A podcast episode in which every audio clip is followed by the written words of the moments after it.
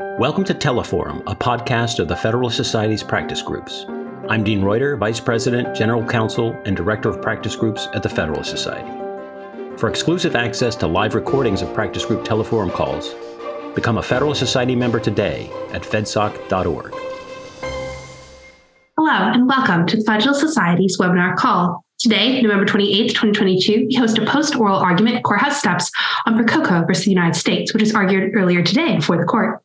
My name is Kayla Kleist, and I'm Assistant Director of Practice Groups here at the Federalist Society. As always, please note that all expressions of opinion those of the expert on today's call, as the Federalist Society takes no position on particular legal or public policy issues. In the interest of time, I'll keep my introduction of our speaker brief, but if you would like to know more, you can access his full bio at fedsoc.org. Today, we are fortunate to have with us Mr. Gary Lawkowski, who is counsel at Dhillon Law Group, where he works on political law, election law, administrative law, appellate issues, and nonprofit issues. Prior to joining the Dhillon Law Group, Mr. Lawkowski served at the Department of the Interior and completed two tours at the Federal Election Commission. Additionally, Ms. Lawkowski is a senior fellow at the Institute for Free Speech, and perhaps most pertinent to this event, he's counsel of record for an amicus brief submitted on behalf of Citizens United, Citizens United Foundation, and the Presidential Coalition of Percoco versus the United States, and he tracked the argument today. Throughout the panel, if you have any questions, please submit them through the question and answer feature so that our speaker will have access to them when we get to that portion of today's webinar. With that, thank you for being with us today. Mr. Lawkowski, the floor is yours. Thank you very much. It's great to be here.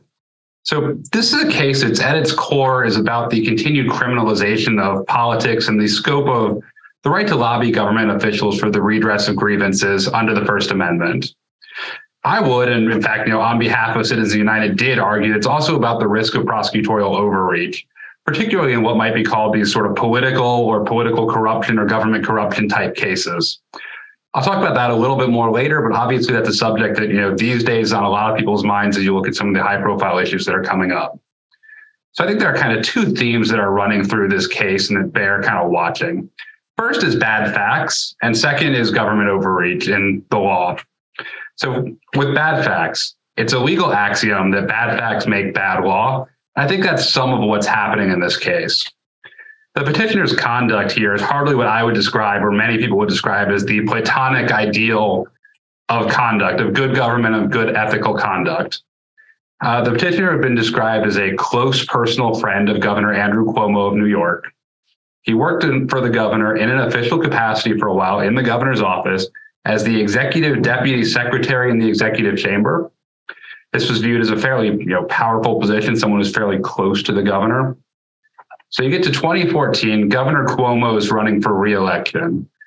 Petitioner here, Mr. Percoco, is going to leave the governor's office. He's going to manage Governor Cuomo's reelection campaign. Now, while he was managing the campaign, he also maintained a desk at the executive offices of the governor and had other sort of perks that would typically be more associated with a government employee than your normal outsiders. This is again, there, there are some bad facts in this case. While he was managing the governor's campaign, though, he was approached through an intermediary by a New York businessman who was looking for help resolving a labor issue. Now, this businessman had a bit of a problem. He wanted to do some work that required state funding.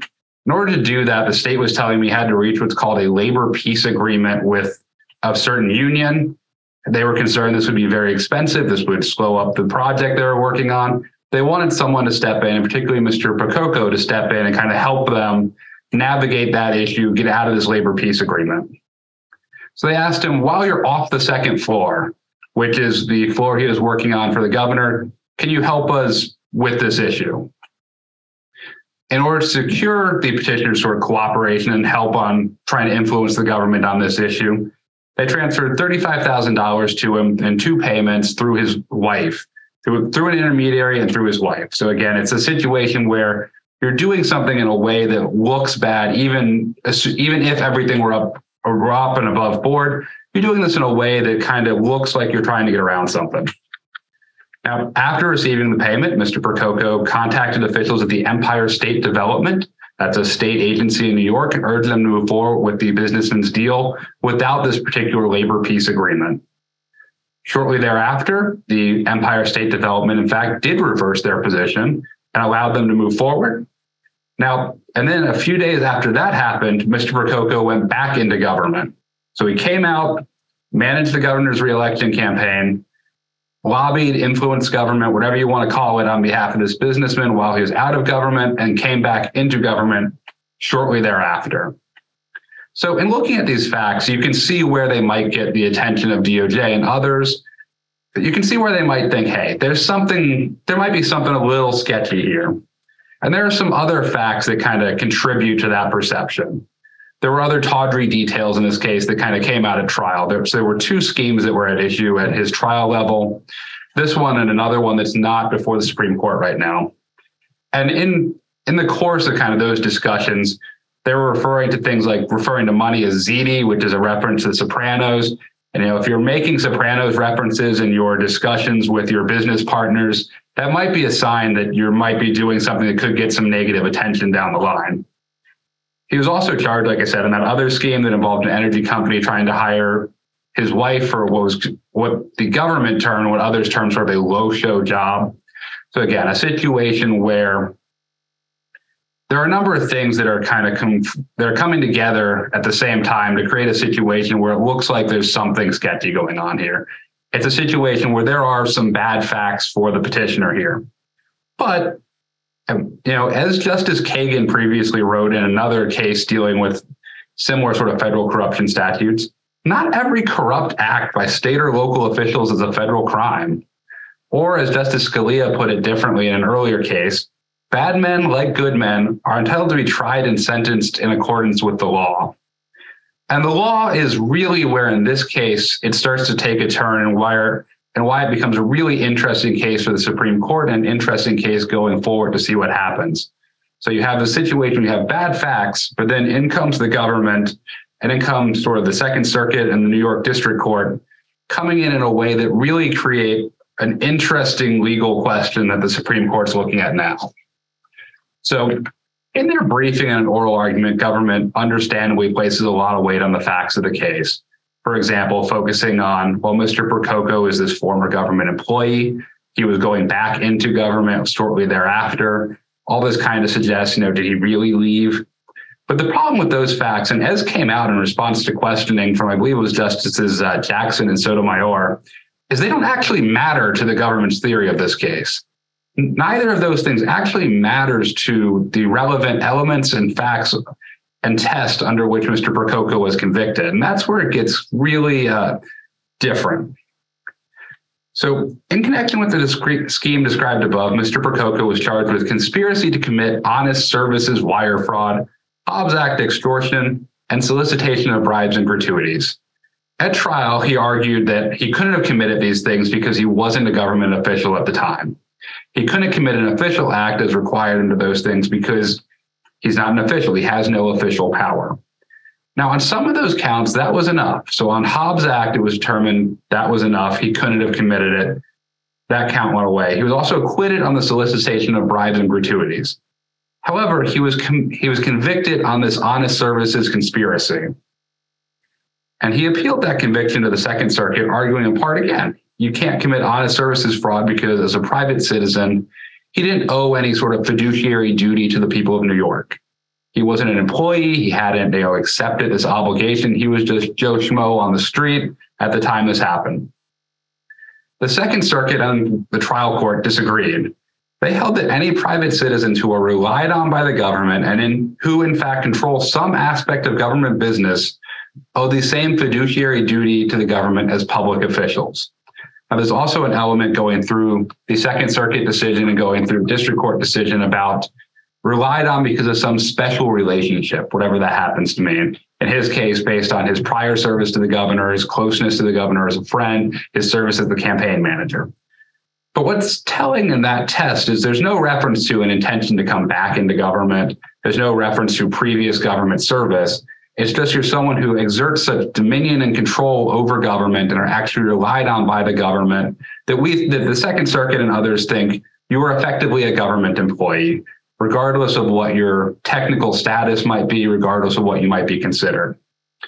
So elsewhere in the, in the opinions, the court described owing a fiduciary duty when a person dominated and controlled any governmental business, and people working in the government actually relied on them because of this special relationship. So figuring out how we get to this test requires a little bit of history, and it's kind of it's actually kind of interesting, I think. But you know, I'm nerdy, and that's why I'm here. So the history of honest services and honest services fraud kind of bubbled up through the court. This started back in even back to the 1940s as a judicial doctrine. It wasn't originally a statutory provision. Traditionally, under wire fraud and these other federal fraud statutes, there had to be some sort of tangible deprivation of property. You had to make someone worse off. Over time, though, this theory developed and was periodically accepted by certain courts that you could commit fraud even if someone was not deprived of tangible property. So if you deprive them of what was called your honest services. Now, an easy way to think about or one way to kind of understand this distinction is to say, let's say I'm hypothetically a contracting officer for the federal government. You offer me a $15,000 payment to give you a contract. You also happen to submit the lowest bid that will adequately deliver the services I'm supposed to be contracting for. I may not have tangibly harmed my employer if I accept that money and give you the contract because you're still the lowest bid, you're still providing the services. But I have to deprive them of my honest services because I'm not giving them my judgment. I'm being influenced by this other payment. So that's kind of the distinction that developed over time. And that's where this honest services thing came in. For a while, fraud, especially federal wire fraud, you had to have a tangible harm of some sort of property deprivation. Honest services comes in to fill the gap where maybe you aren't harmed, but we think you did something wrong. So this comes up through the case law up through into the 1980s. One of these cases of particular importance for this case is in 1982. It's out of the Second Circuit. It's a case called United States v. Margiotta. This involved a county political party chairman accepting money from outside persons to try to influence government decisions. And the accusation and the concern was that this was a situation where essentially he was acting as the power behind the throne. So you have elected officials who are conducting government business. You have this powerful party chairman who's effectively telling them, hey, do X, do Y, do this, do that. And they're doing it.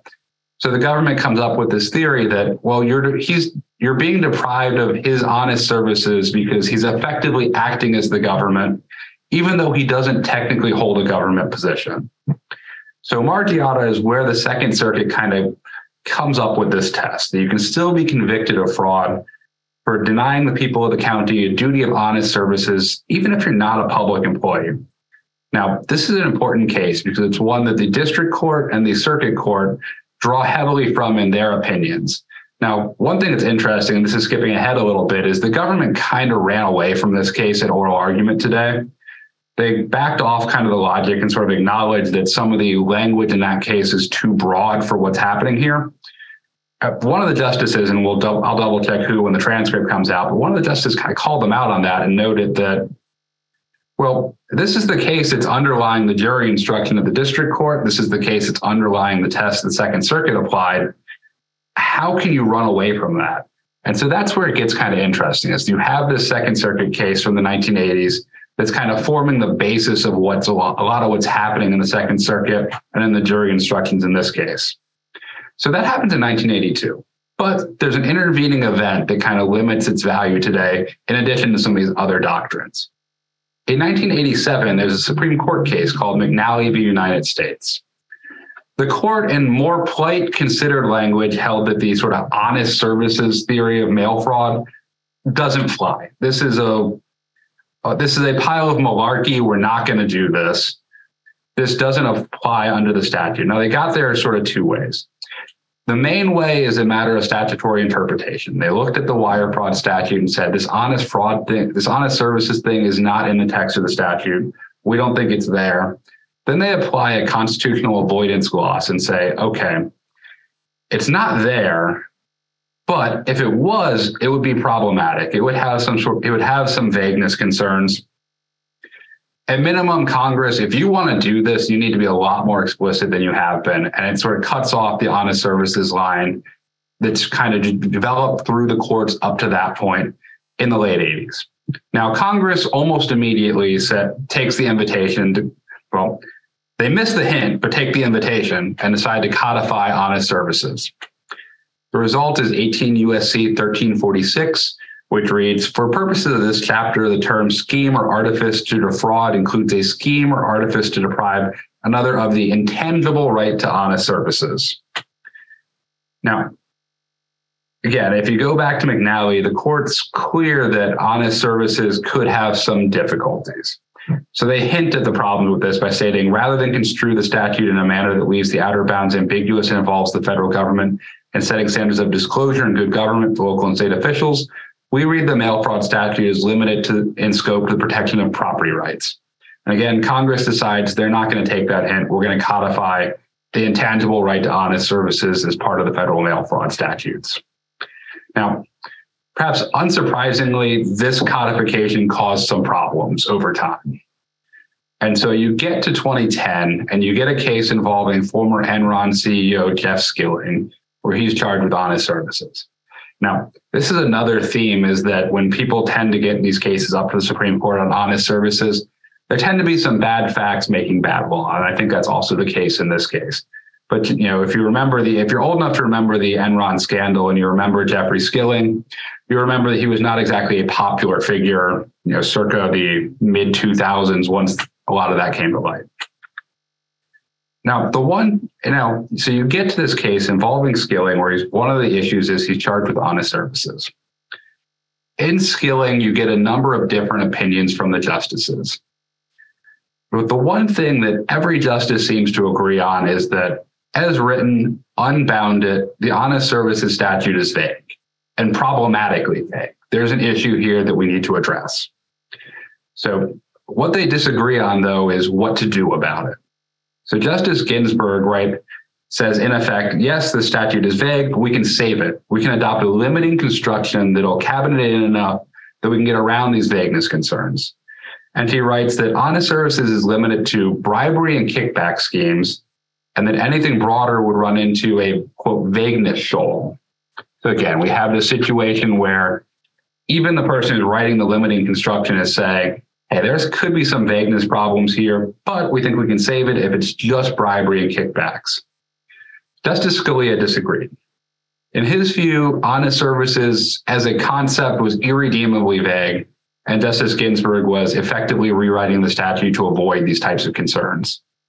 Now, perhaps presciently, as we see in this case, Justice Scalia warned that Justice Ginsburg's limiting construction would not, would quote, not solve the most fundamental indeterminacy, the character of the quote, fiduciary character quote, which the bribe and kickback restriction applies.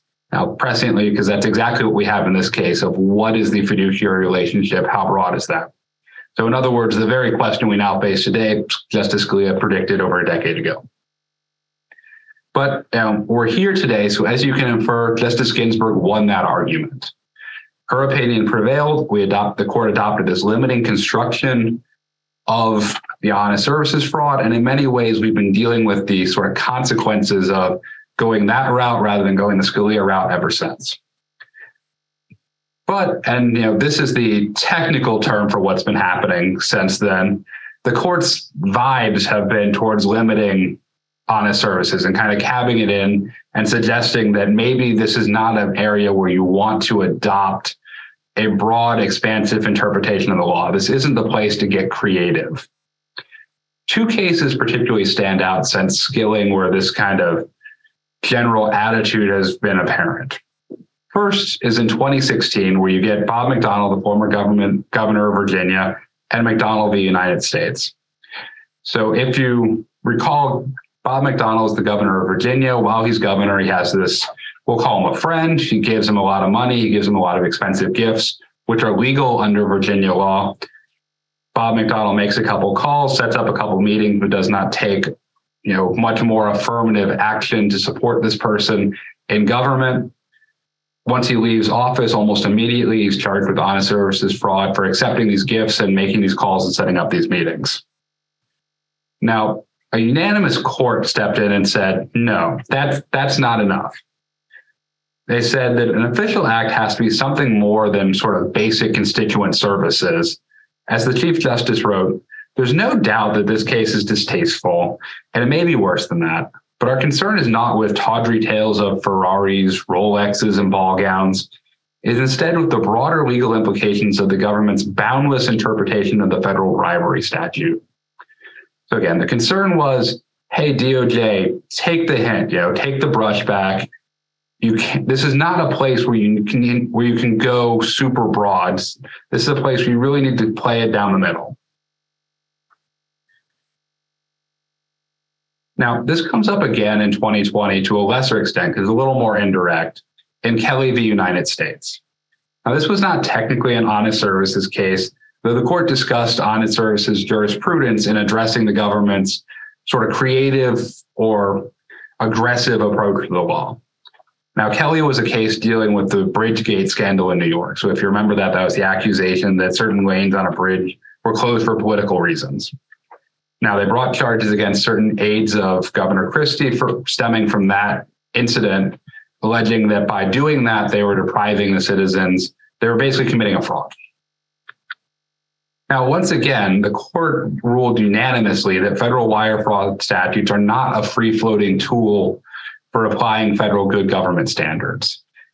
That's been kind of the concern with a lot of these cases is the sense that what's happening is the federal government's coming in kind of big footing state and local ethics rules with their own free floating ethics standards that are coming in through these wire fraud statutes and particularly through the honest services statute.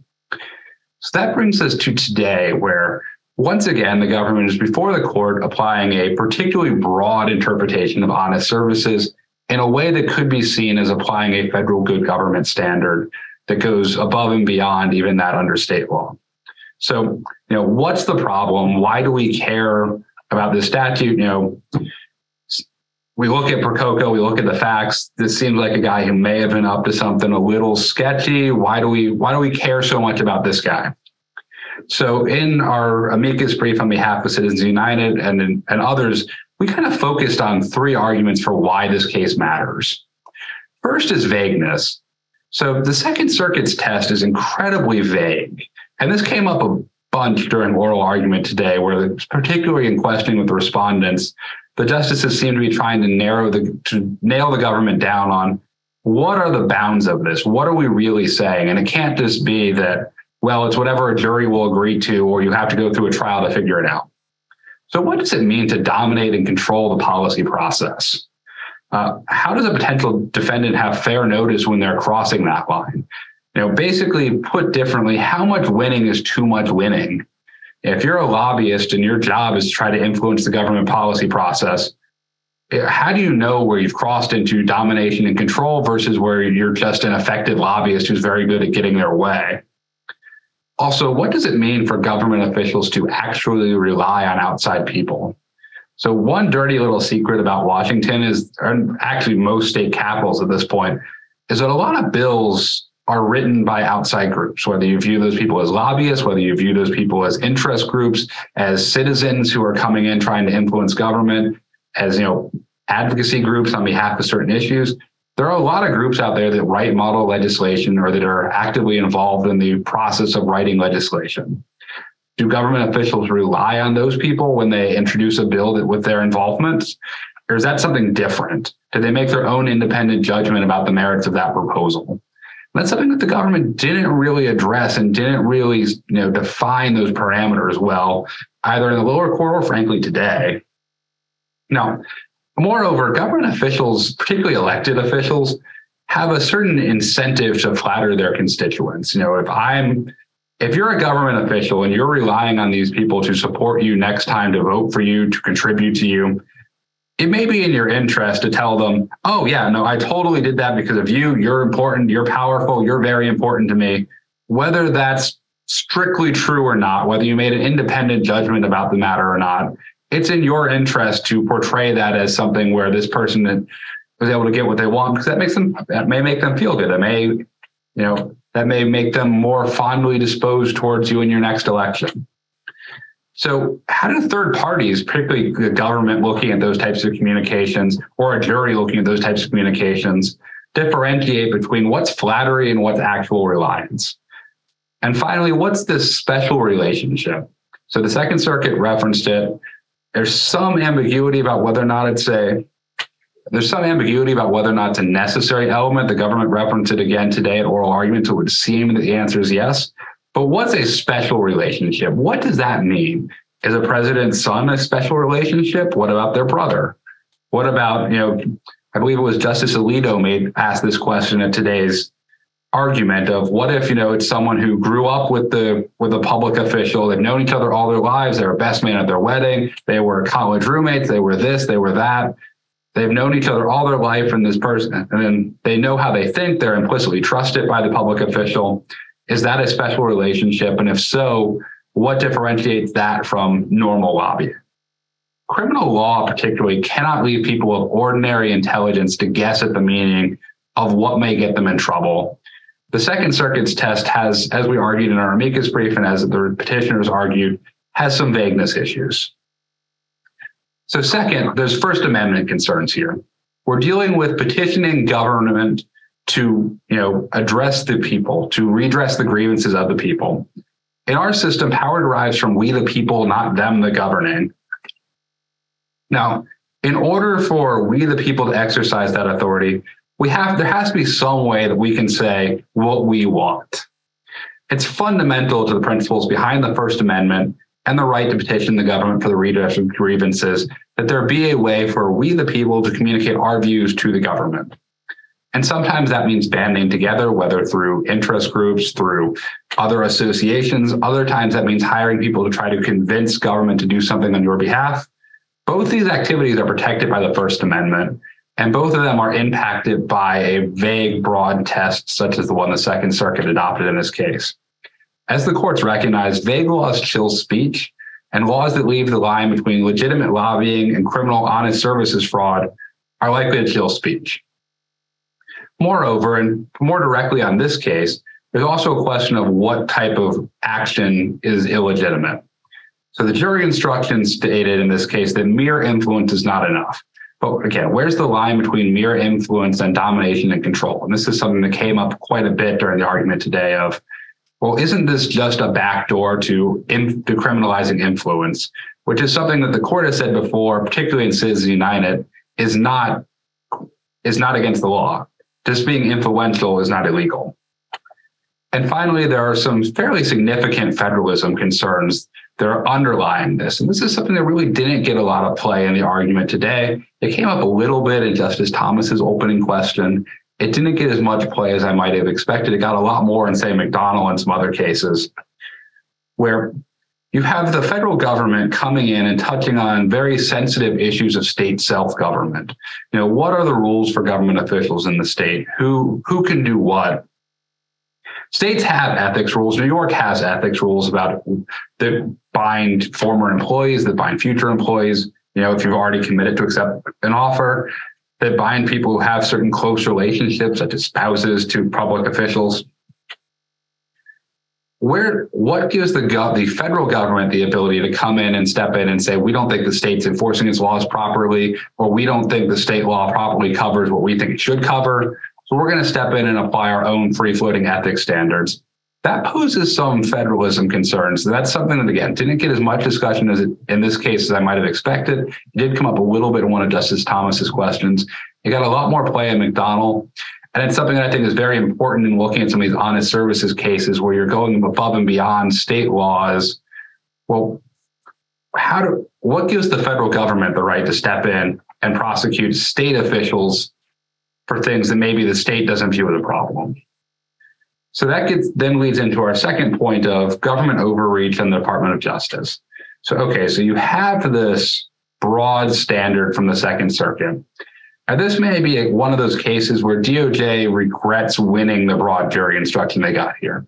Again, there are a lot of bad facts. I think if they had gone narrower, this would be a much harder case. I mean, we'll, we'll see what happens. We'll see where the court comes out based on the questions. I think if they had gone narrower, they would have had an easier time with certainly with the questioning today. They didn't. And in res- what they seem to be doing is saying, hey, you can trust us. If, implicitly, they seem to be saying, hey, you can trust us to only apply these tests to really egregious cases. Basically, trust us, we're from the government. We would never do something that would seem to be wrong.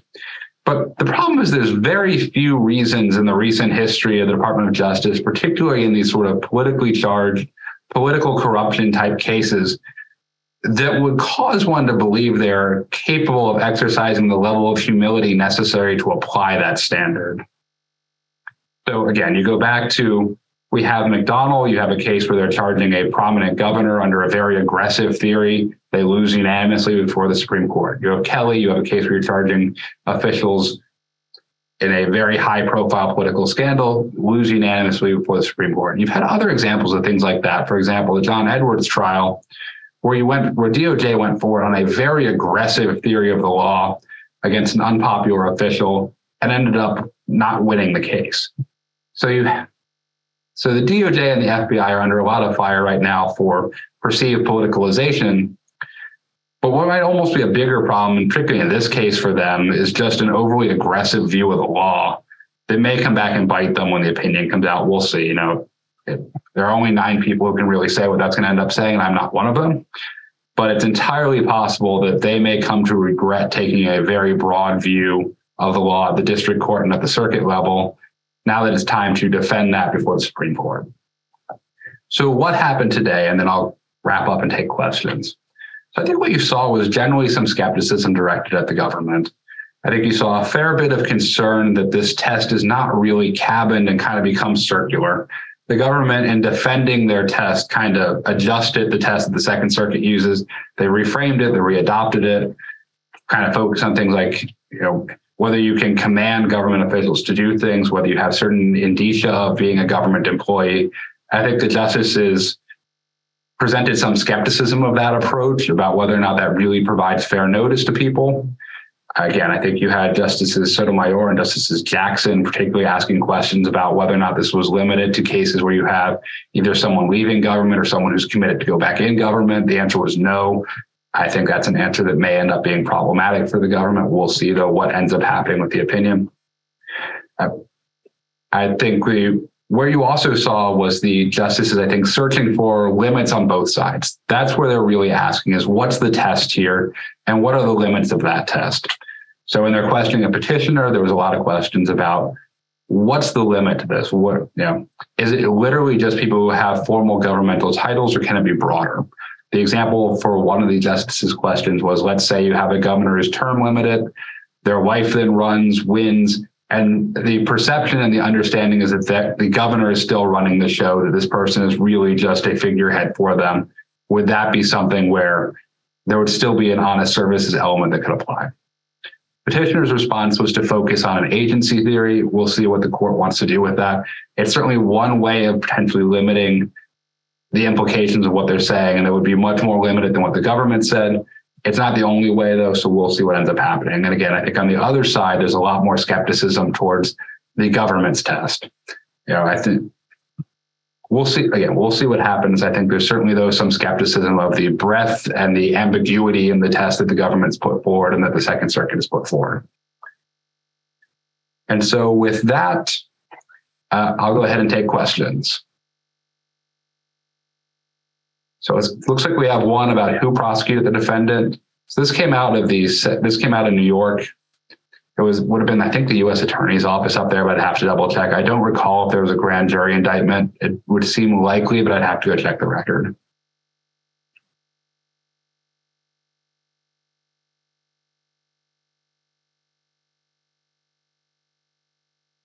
Okay, so it looks like we have another question uh, about undue influence whether undue influence undermines an honest services argument. Can there be an argument that too much money or too strong influence is excuses? Uh, I mean, I think that's kind of the challenge in this case is how do you separate domination and control from just influence? So the government wants to draw that distinction, and they drew that distinction in the jury instructions in this case, where mere influences on one side is okay, domination and control on the other side is not and this came up in a number of the questions today from some of the justices, is where's that line? And you know, personally, I don't think it's that clear. I think it's very ambiguous where you slip into domination and control, particularly if you're a very effective lobbyist, and where you're into the sort of mere influence category. I'll pause there if anyone else would like to ask anything.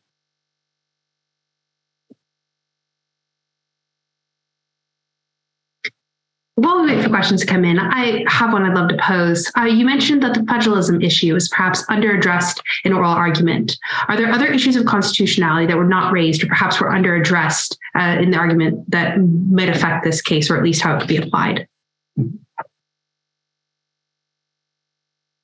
Federalism was prob. I think that's been one that I think has been less addressed than I might have expected. Certainly after looking at the record in McDonnell, where you had a lot of people write in with amicus briefs writing in to argue, hey, you can't supplant state ethics standards. I think it's a little more complicated here because it's not clear to me what would have happened under state ethics law. I think there's a decent chance the petitioner might have had a problem if he was charged under state law. And that's kind of what Justice Thomas was hinting at in his question. And that might be one reason why, you know, look, I, I don't represent Mr. Percoco. I don't know what their strategic choices are, but that might be one reason why petitioners in this case might not have wanted to hit that argument as hard as perhaps a petitioner in another case would is because, you know, if you said, let's look at state law, that may not have gone quite the way they would hope. But again, that's just speculation. So we have a question. Uh, is there a circuit split about this, or is this a problem of the court's own making? Uh, I would say this is a problem of the Second Circuit's making, and probably more directly of DOJ's making, and kind of pursuing this aggressive theory of the law here. I don't believe that, well, there's a bit of a circuit split in the sense that other circuits have not bought on to this theory. I want to say it's a case that the third circuit kind of went the other way on this broad approach, but that's an, that's also an older case. So There not seem to be a lot of other circuits that are buying onto this. The circuit split element didn't really come up as much, it seems, in the argument, didn't come up at all in the argument today, other than some references to the judge's opinions there. But it doesn't seem like that's a I, I, take that back. I think there might have been a couple references to some of the opinions from some of the other from that other circuit opinion that kind of went the other way. But by and large, this seems to be a problem mainly of DOJ and the Second Circuit's own making of taking a very broad view of the law, where you have some strong facts that, frankly, I think if you had taken a more narrow approach, you could have got. Well, we'll see what happens. If you had taken a more narrow approach, though, I think it would have been a stronger argument for them than what they had today.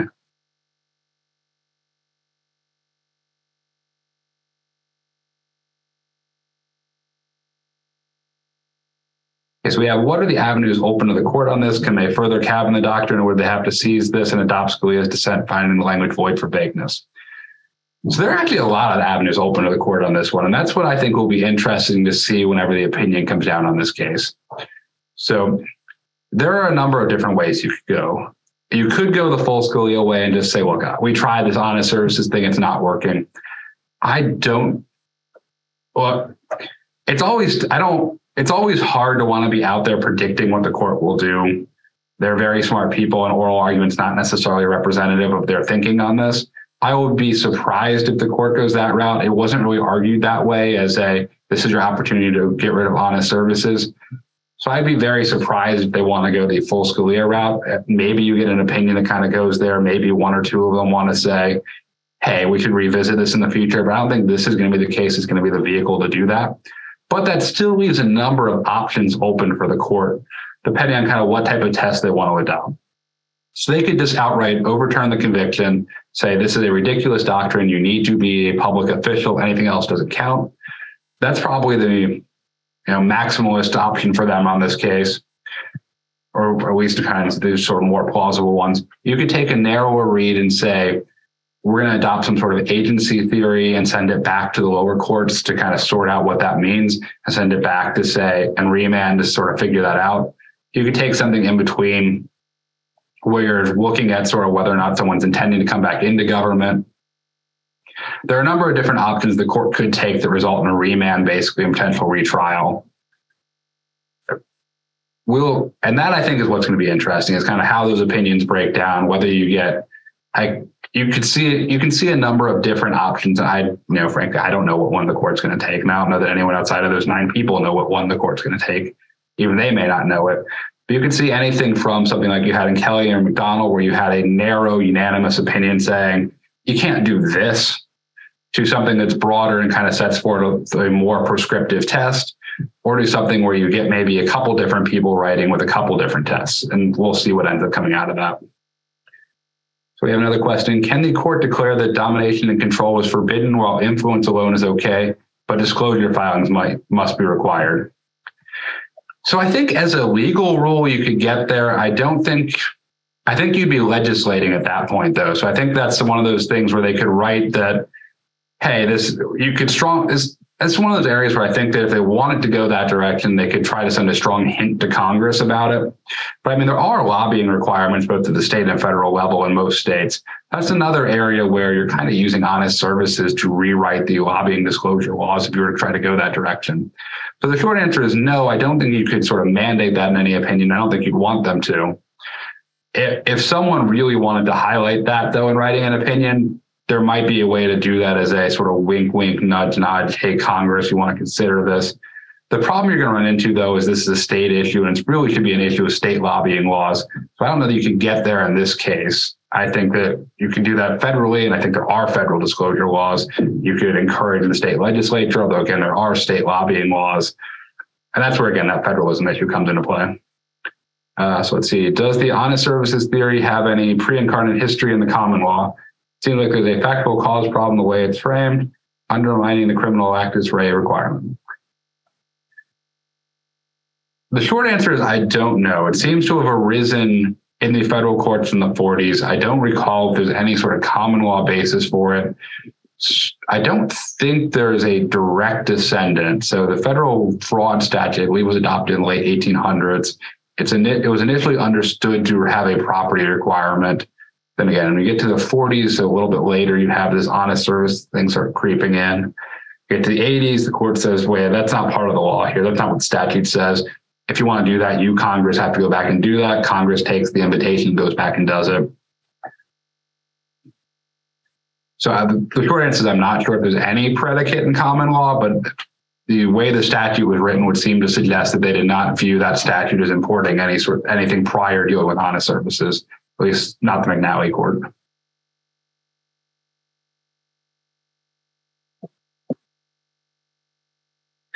I'll pose a question.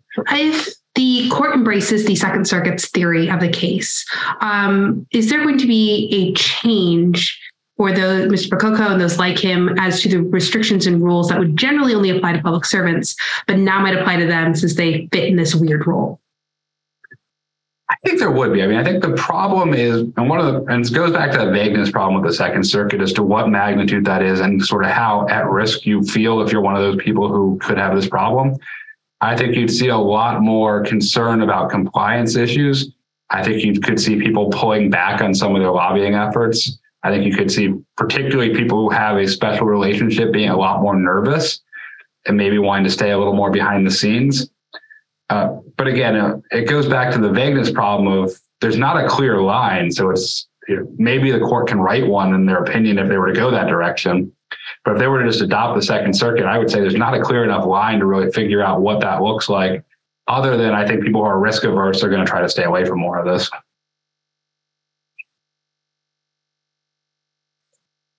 Are there other cases or uh, pending or precedents that might be affected by such a decision?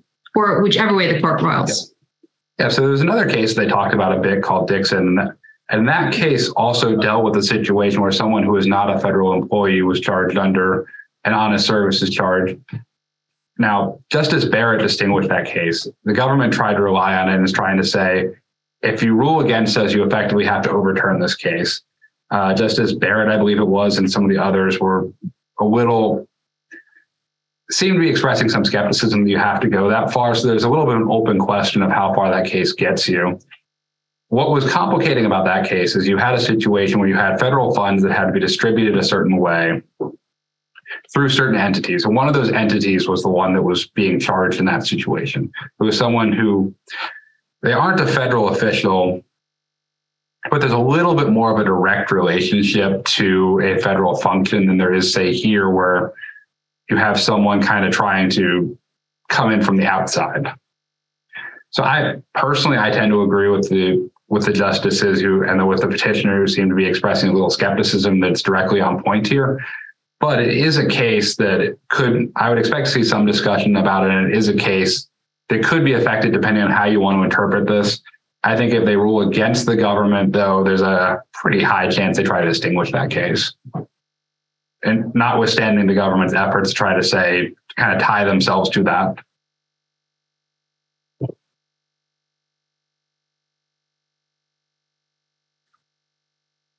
Got it. Uh, you addressed this a little bit um, when when the an earlier question was asked, but what alternative arguments could court apply, or would you see the court apply to come if they came to the same decision as the Second Circuit? But they didn't want to go as far um, in expanding it. Yeah, so I think there are.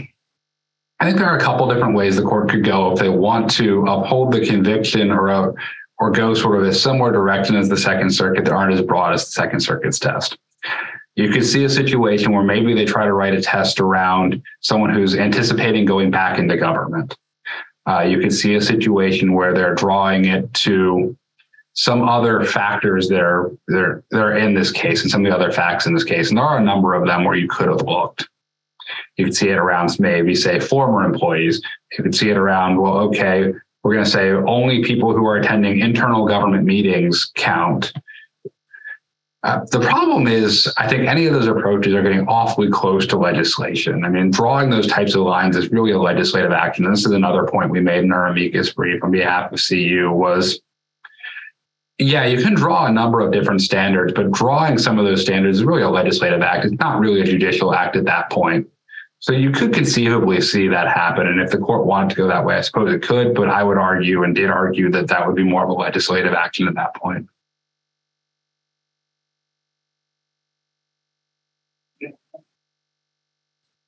What are the ramifications of this case if the court sides with Mr. Percoco? I think if they just if they rule for petitioner, I think you're looking at probably more of a status quo situation. Yeah, there aren't going to be there are a lot of former employees who end up going into lobbying. There aren't going to be a whole lot of people who are employed, private sector, back into government, who don't trip up a more traditional bribery standard doing something like this, or don't trip up, frankly, a state or federal disclosure law, or you know some of the other pre-existing ethics laws that aren't honest services. So, for example, you know if you're a federal employee, a lot of times there'll be limits on how on who you can lobby on behalf of or on your ability to lobby on behalf of former employers there'll be a lot of places that have kind of cooling off periods for lobbyists when you leave government so you could see a situation where I, I mean, I think you'd rely on those laws. So I don't really see a big change if Mr. Percoco wins. I think that's likely to be more kind of status quo ante. I could see big changes if he loses, and that's theory applies. Where especially if you're a risk averse person, you're going to be real careful about wading into some of this. But so we have a question: How successful has DOJ been using the statute interpretation? Have there been significant convictions, plea bargains? Has it largely been a waste of taxpayer money? Um, I'm not aware of a whole lot of other applications of this statute. Now, it's it, you know it's possible someone pled and it was a lower profile case, and it's just not on my personal radar. So I'm not aware of that having happened that often. Now, again, it's it's possible they're out there. Uh, there was certainly there were cases that were more similar to this pre McNally. Those generally stopped after McNally, and there's been you know some discussion about well, did McNally how much of that was revived by the honest services statute. That's one of the arguments that the Second Circuit made and the government made was that all this stuff was revived. The government kind of backed away from that argument a little bit, in part because, as was asked one of the questions, there wasn't really a unified view of all the courts about some of this, even pre McNally. And Justice Scalia, I think, pointed this out in one of his dissents in the early 2010s about it is that you know courts took very different views about some of this even pre McNally. So then there's that kind of undermined the argument that you know 1346 revived all all of the implications and all of the pre McNally case law where you would have seen more of this theory. And that's another case. Again, we made it in the brief. I think others made it. Is uh, we don't think Congress meant to be that broad or could have because it wasn't unified enough.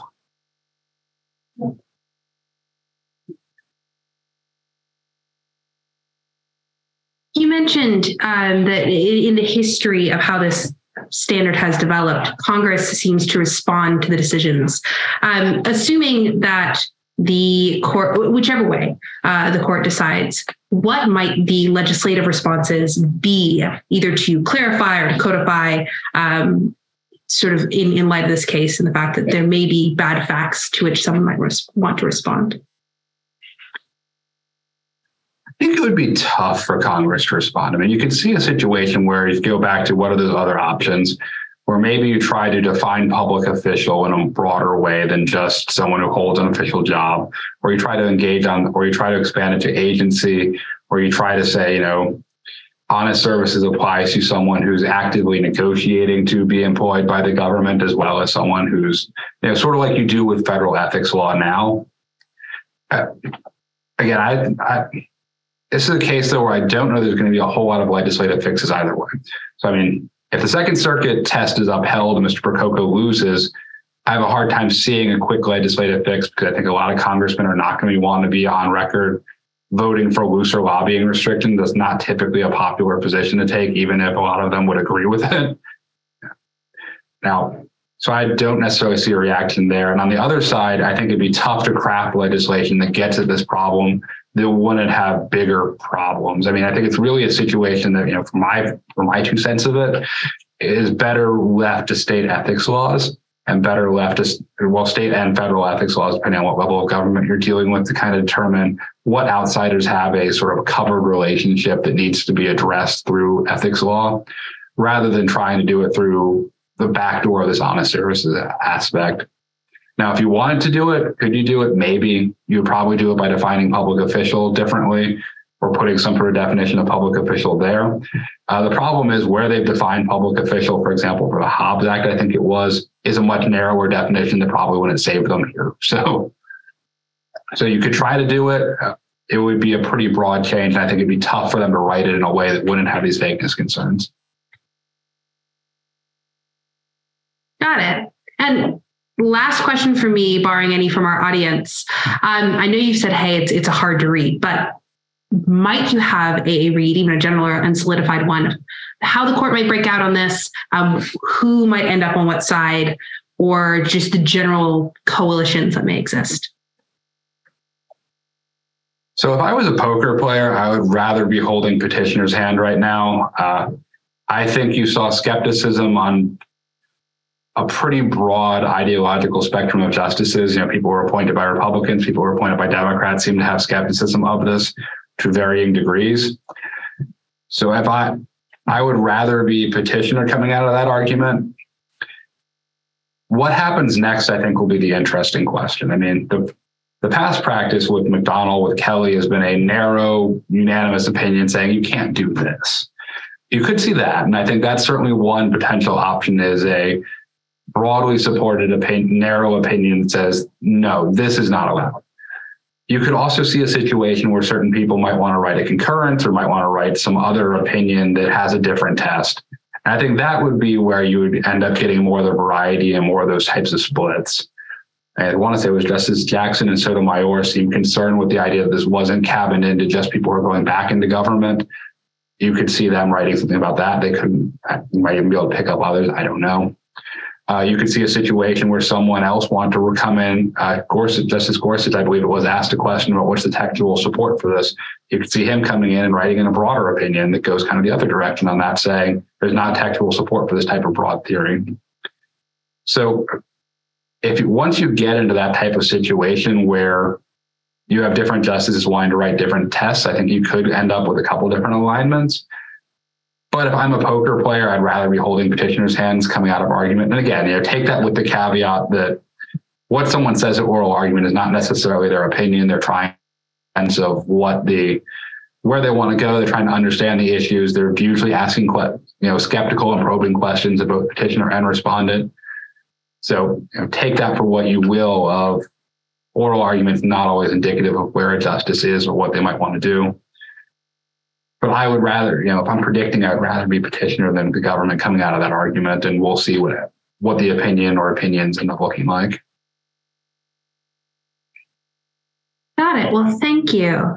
Um, barring no questions, we'll wrap slightly early. Mr. Lawkowski, on behalf of Federal Society, I want to say thank you for the benefit of your time and expertise today. And to our audience, thank you for joining and participating.